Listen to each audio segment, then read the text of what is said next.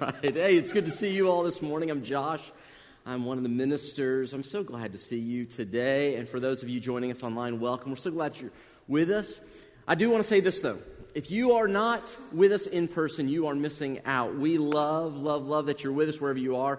But there is something special about being together with God's people. And I'm so glad to get to be here with you today. And we're going to see the second service here in another hour. So there's going to be a whole other crew in here, and we're going to be together. One of the things that makes the church unique is it's not just a group of people who gather for an event.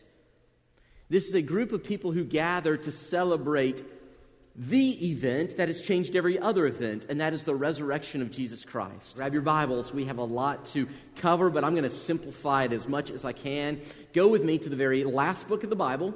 It's the book of Revelation, not Revelations. There's no S at the end because it's not multiple, it's singular. Because the word revelation actually comes from this Greek word, we've talked about it before, apocalypsis, which simply means unveiling or revealing or revelation. And the book of Revelation is the unveiling, like a curtain being lifted on stage, showing us who Jesus is and his plan for us and God's ultimate design for winning all that is broken and fixing it to the way that it was always supposed to be. And we've been going through this book, and it is a weird one. In fact, today we're going to begin in chapter 14, and we're going to get through chapter 18. Don't worry, I will not read all of it, but we're going to hit some of the highlights so we can capture what God wants us to see. But here's where I want to begin. I want to begin with a little bit of a question. This is an odd question, so, so listen, hint, hint up. Here's what I need to ask you. If you know the technical term for the sound you are about to hear, I want you to shout it out. If you don't know it, we'll talk about it. But how many of you know the technical term for this annoying sound right here? Have you, have you heard this?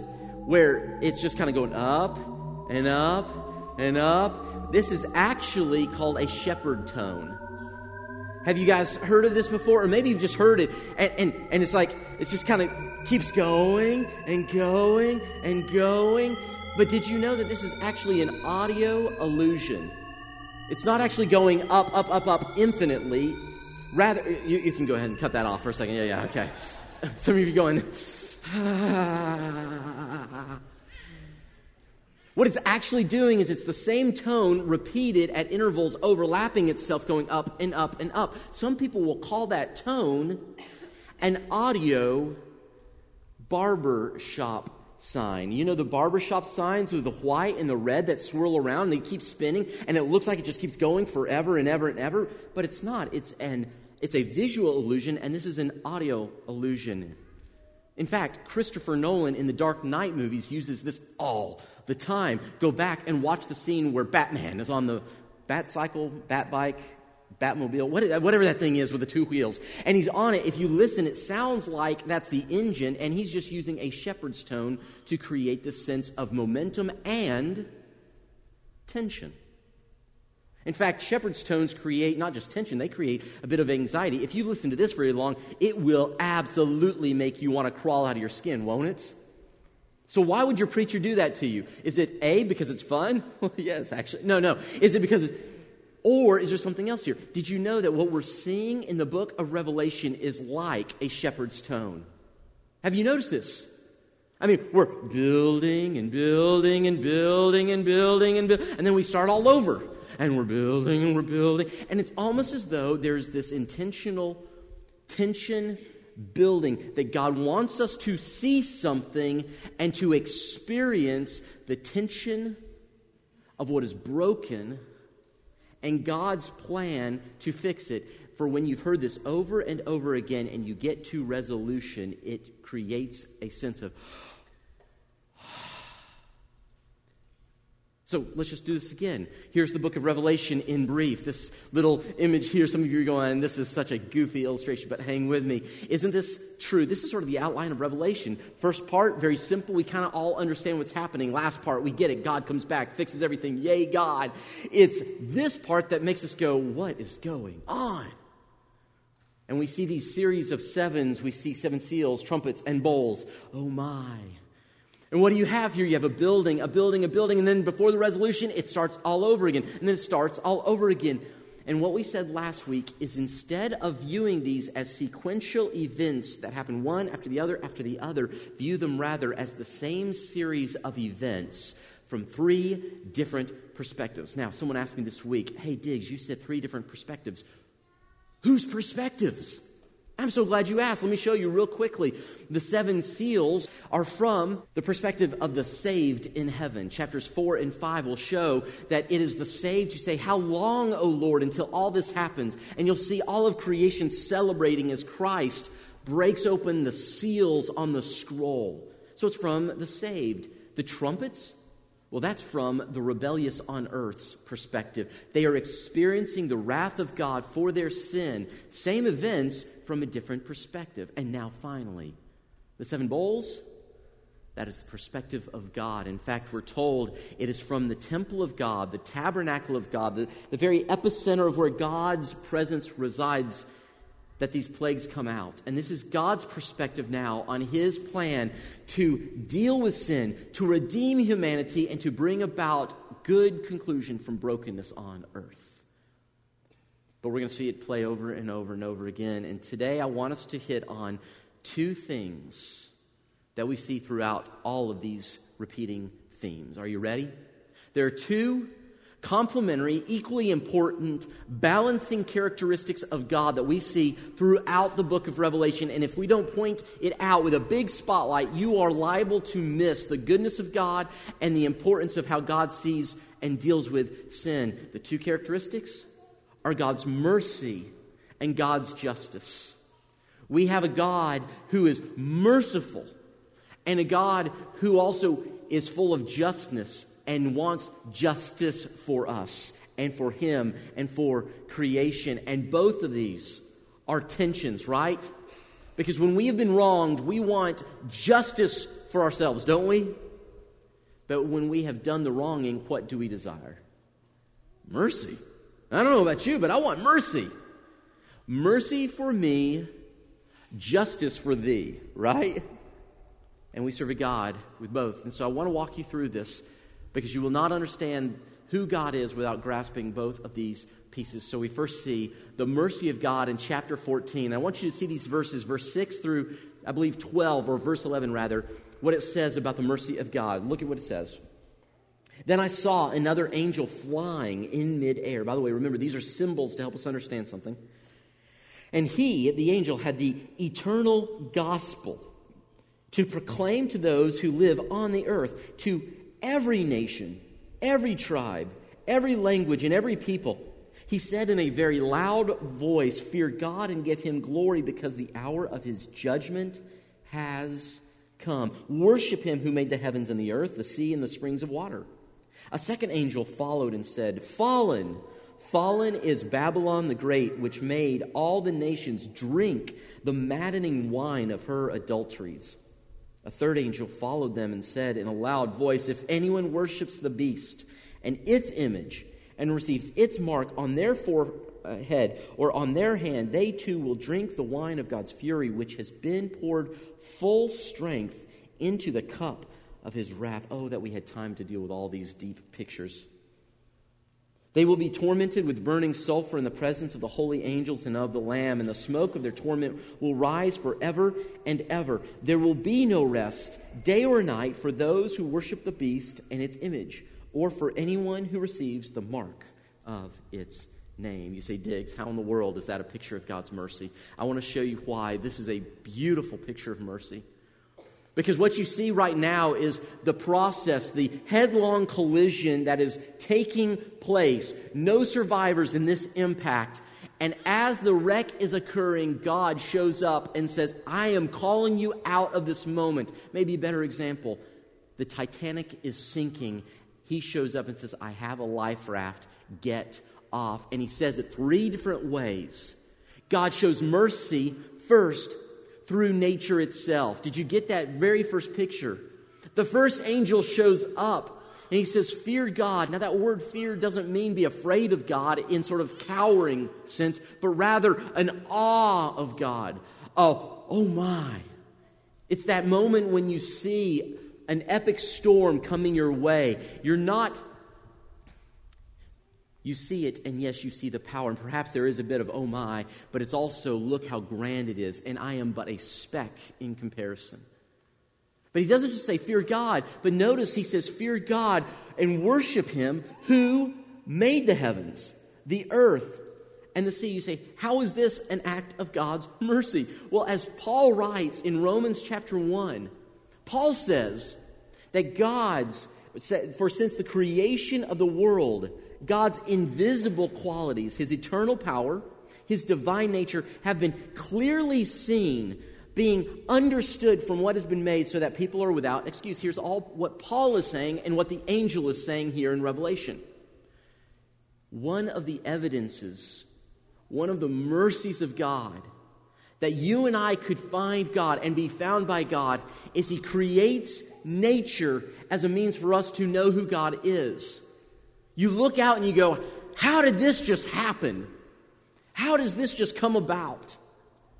And it is there to draw us to Him. The first invitation is to simply open your eyes and see that all of this is not an accident, but one is behind it.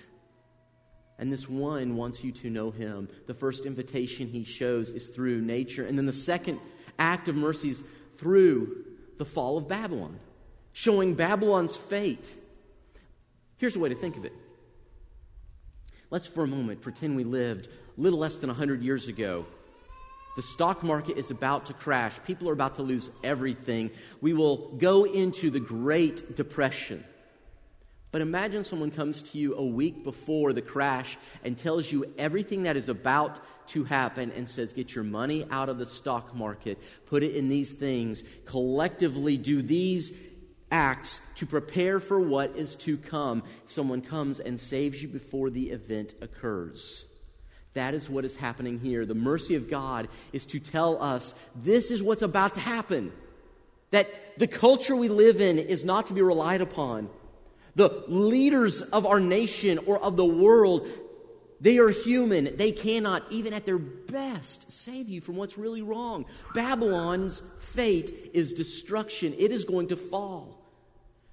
Flee from what is about to happen. The grace of God is to give the people of God the insider scoop. Get off the Titanic.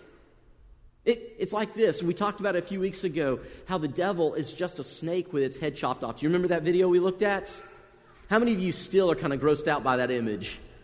But you remember the snake could still strike you even without its head attached to the body, right?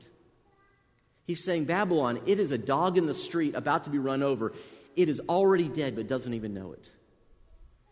Run from that. I will show you in nature, God says, I will show you by showing you what's about to happen, the fall of this world. Do not put your hope in this world.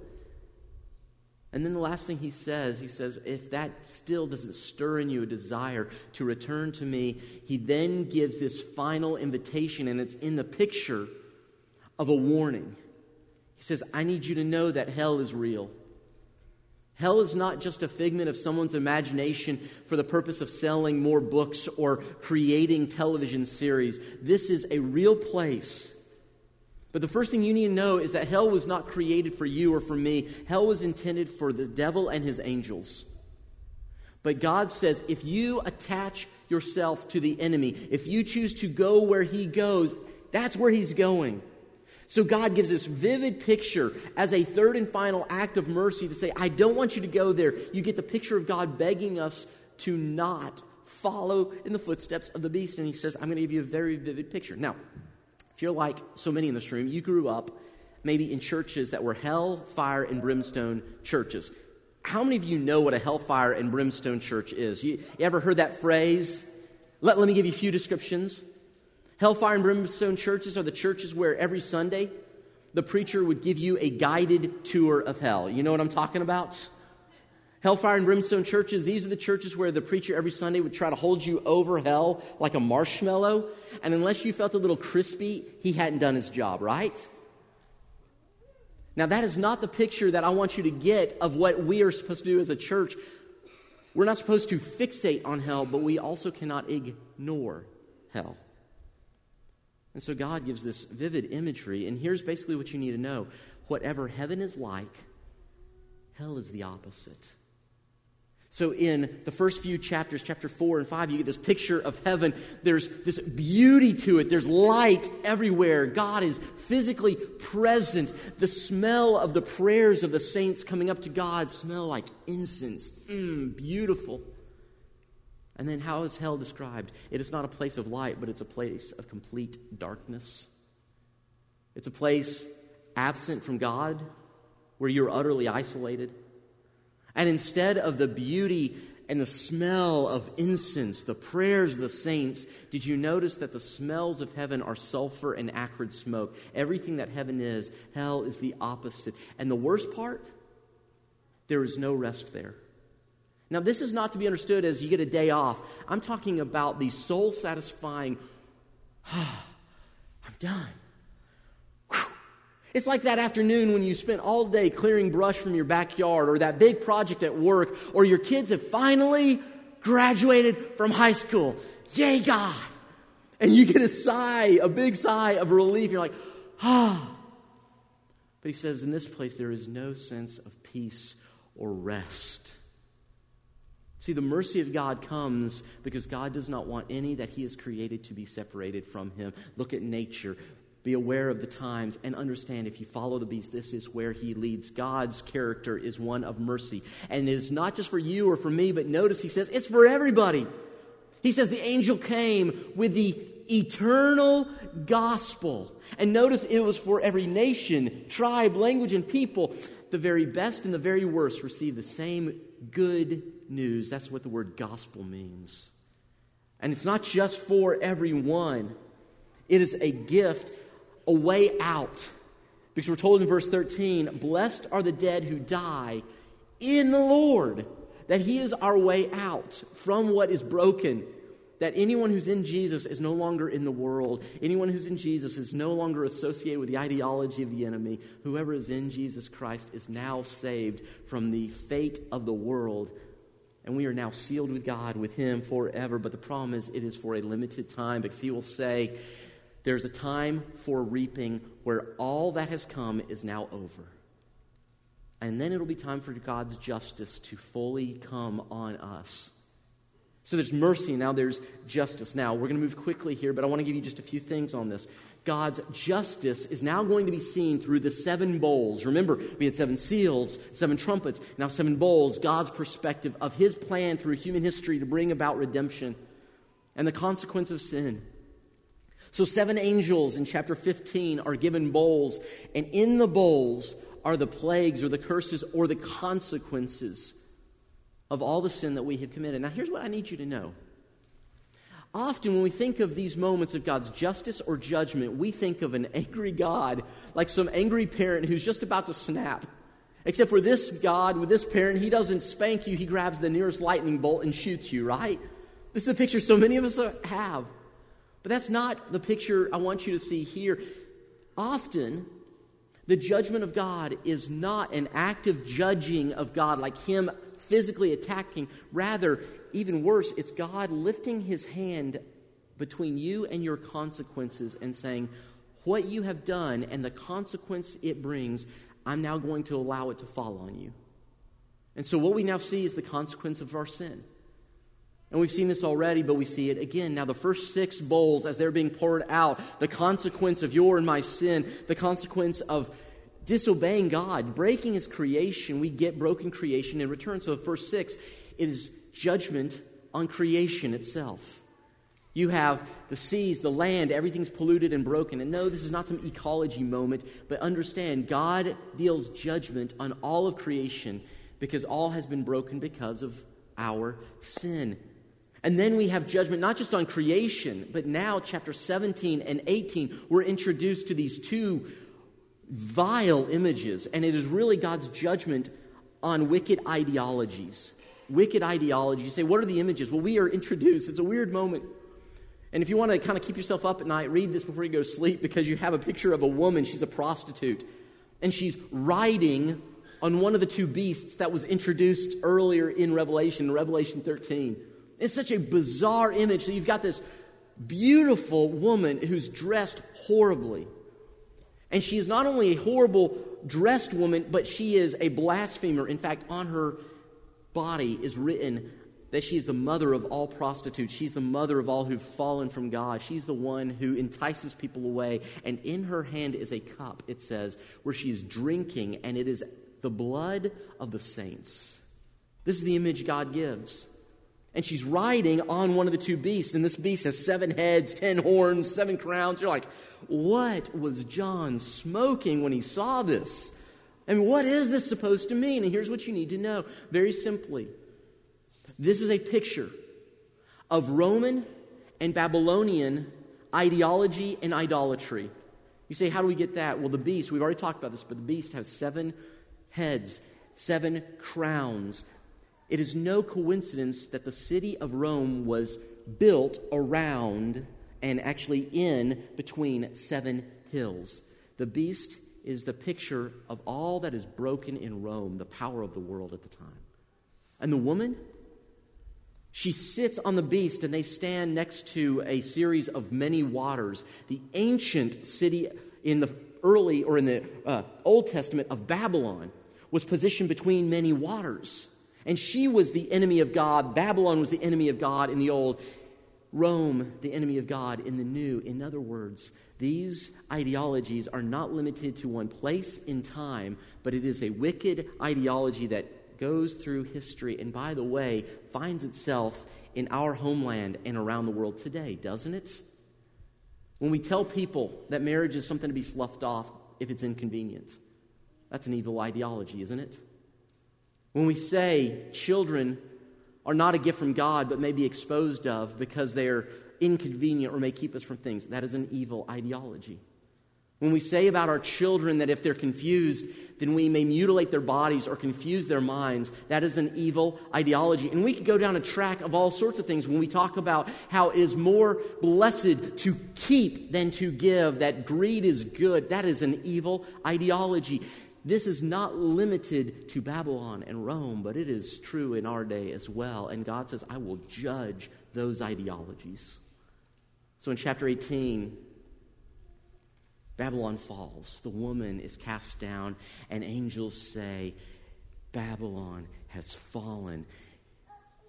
Do you notice, by the way, how God's mercy and justice are paralleled? Through nature, we see who God is, but God will judge creation. It is in knowing what is going to happen that God also deals with the ideology. So let's talk about what do you guess the third and final judgment will be against? Well, it turns out that it's against demonic powers.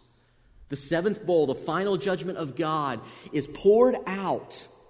And the weirdest phrase, if you don't kind of get a little sense of theology, you'll maybe miss this. So let me just kind of take you to it. In chapter 16, verse 17, it says this The seventh angel poured out his bowl, don't put this up yet, but into the air. You say, what does that mean about anything? Who cares? Okay, so the air? Well, if you go to Ephesians chapter 2, verses 1 and 2, the Apostle Paul will tell us that Satan is the prince of the air. This is a direct attack on the enemy. See, at the end of the end of the end, when God is done with all of it, the final judgment will be against the one who began the problem, Satan himself. He will be cast out, destroyed, gone. Aren't you glad that God will deal with the enemies of God? Say yes. but how many of us know that before we came to Christ, we ourselves were enemies of God? See, sometimes I like to position myself and assume that, well, I'm not the best in the world, but I'm also not really an enemy of God. I'm just somewhere here in the middle, right? I'm not really that bad. I'm also not really that good, maybe. I'm just somewhere here in between. And the book of Revelation says there is no in between point. You are either under the mercy of God or under the judgment of God, but there is no place between. But the good news is, is that the gift of grace isn't just for some, it is given and available for all. In fact, write this down. Here's the good news. Are you ready for some good news? Say yes. Here's the good news. The good news is that yes, there's mercy. Yes, there is judgment. Yes, God will finish what He started. But here's the good news God's love goes forever. but his wrath has an expiration date. God's love, put this up, God's love will go forever, but his wrath, his judgment will have an expiration date. By the way, have you ever seen something with an expiration date on it? Have you ever drunk milk from a carton that had already expired? See, at some point, God's judgment will be done. It'll be over. And, here's what I've been praying all week for you, and for me, and for our family is that God's judgment might come to an end in your life today. That you would come to know Jesus Christ as your Lord and Savior. Put him on in baptism. Remember, it says if you're in Christ, well, how do you get in Christ? You put Christ on through baptism. You confess your sin. I'm a sinner. I need a Savior. And I am not a good boss or Lord for me, so I need a good boss or good Lord. So I need Jesus to be my Savior and my Lord. And you say, how do we know that God's judgment comes to an end, that there's an expiration date? Well, because he said it in this passage. Look at this. Just look in your Bibles. Chapter 15, verse 1 says this I saw in heaven another great and marvelous sign seven angels with seven last plagues. This is the seven bowls we just talked about. They are last because with them, God's wrath is completed. He's not going to keep disciplining. He will take care of what's wrong, and that is it. You can be in the mercy of God, never again afraid of what is to come, for the grace of God has covered you. That God Himself has paid the price for you. That death cannot get you, that the enemy has no sway over you. You can be in Christ, the mercy of God over you, or under the judgment of God because you say, I follow the beast, not the lamb. This is the beautiful promise of this entire passage. I love what one preacher said. He said, No one is under the wrath of God except those who choose to be. It is a choice. And it is a gift to be able to today say, I am under mercy. Don't raise your hand, but how many of us are under mercy today? If you've been baptized, if you've asked for God's forgiveness, then you are under, under the mercy of Jesus Christ. Is that good news to anyone else today? And if you're not, here's the good news. Today, the expiration of judgment can be done with you as well. We're going to end with this one little verse. It's not on the screen, but I do think you'll remember it. For God so loved the world for God so loved you that he gave his one and only what? Son. That whoever believes in him, in Jesus, shall not perish, shall not be judged, but will have eternal life.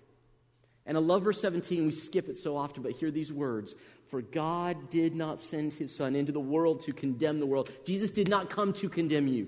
That is not why he came.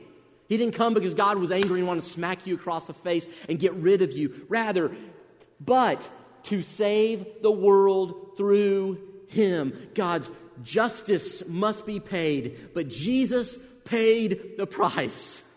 In fact, the very final part of that verse that we read, where he pours the plague out into the sky, into the air, there's one little phrase I skipped. Let's go back to it. You need to see this, and then we're going to call it a morning. Are you ready? Here it is. Can you put this back up? He says, after he pours it out into the air, that out of a temple came a loud voice from the throne. By the way, who's on the throne, church? Let's try this again. Not a trick question. Who's on the throne, church? God is on the throne. And out from this temple came a voice from the throne saying, It is done. Question What does that sound like to anyone else? Was there another moment someone said something like, It is finished? Because God has paid the price, so you don't have to. If you want mercy, today can be the day to say yes to Jesus, put him on in baptism. And if you are under the grace of God, stop living like you're under the judgment of God. He loves you, you're his child. Now live saved and confident in your salvation. Amen?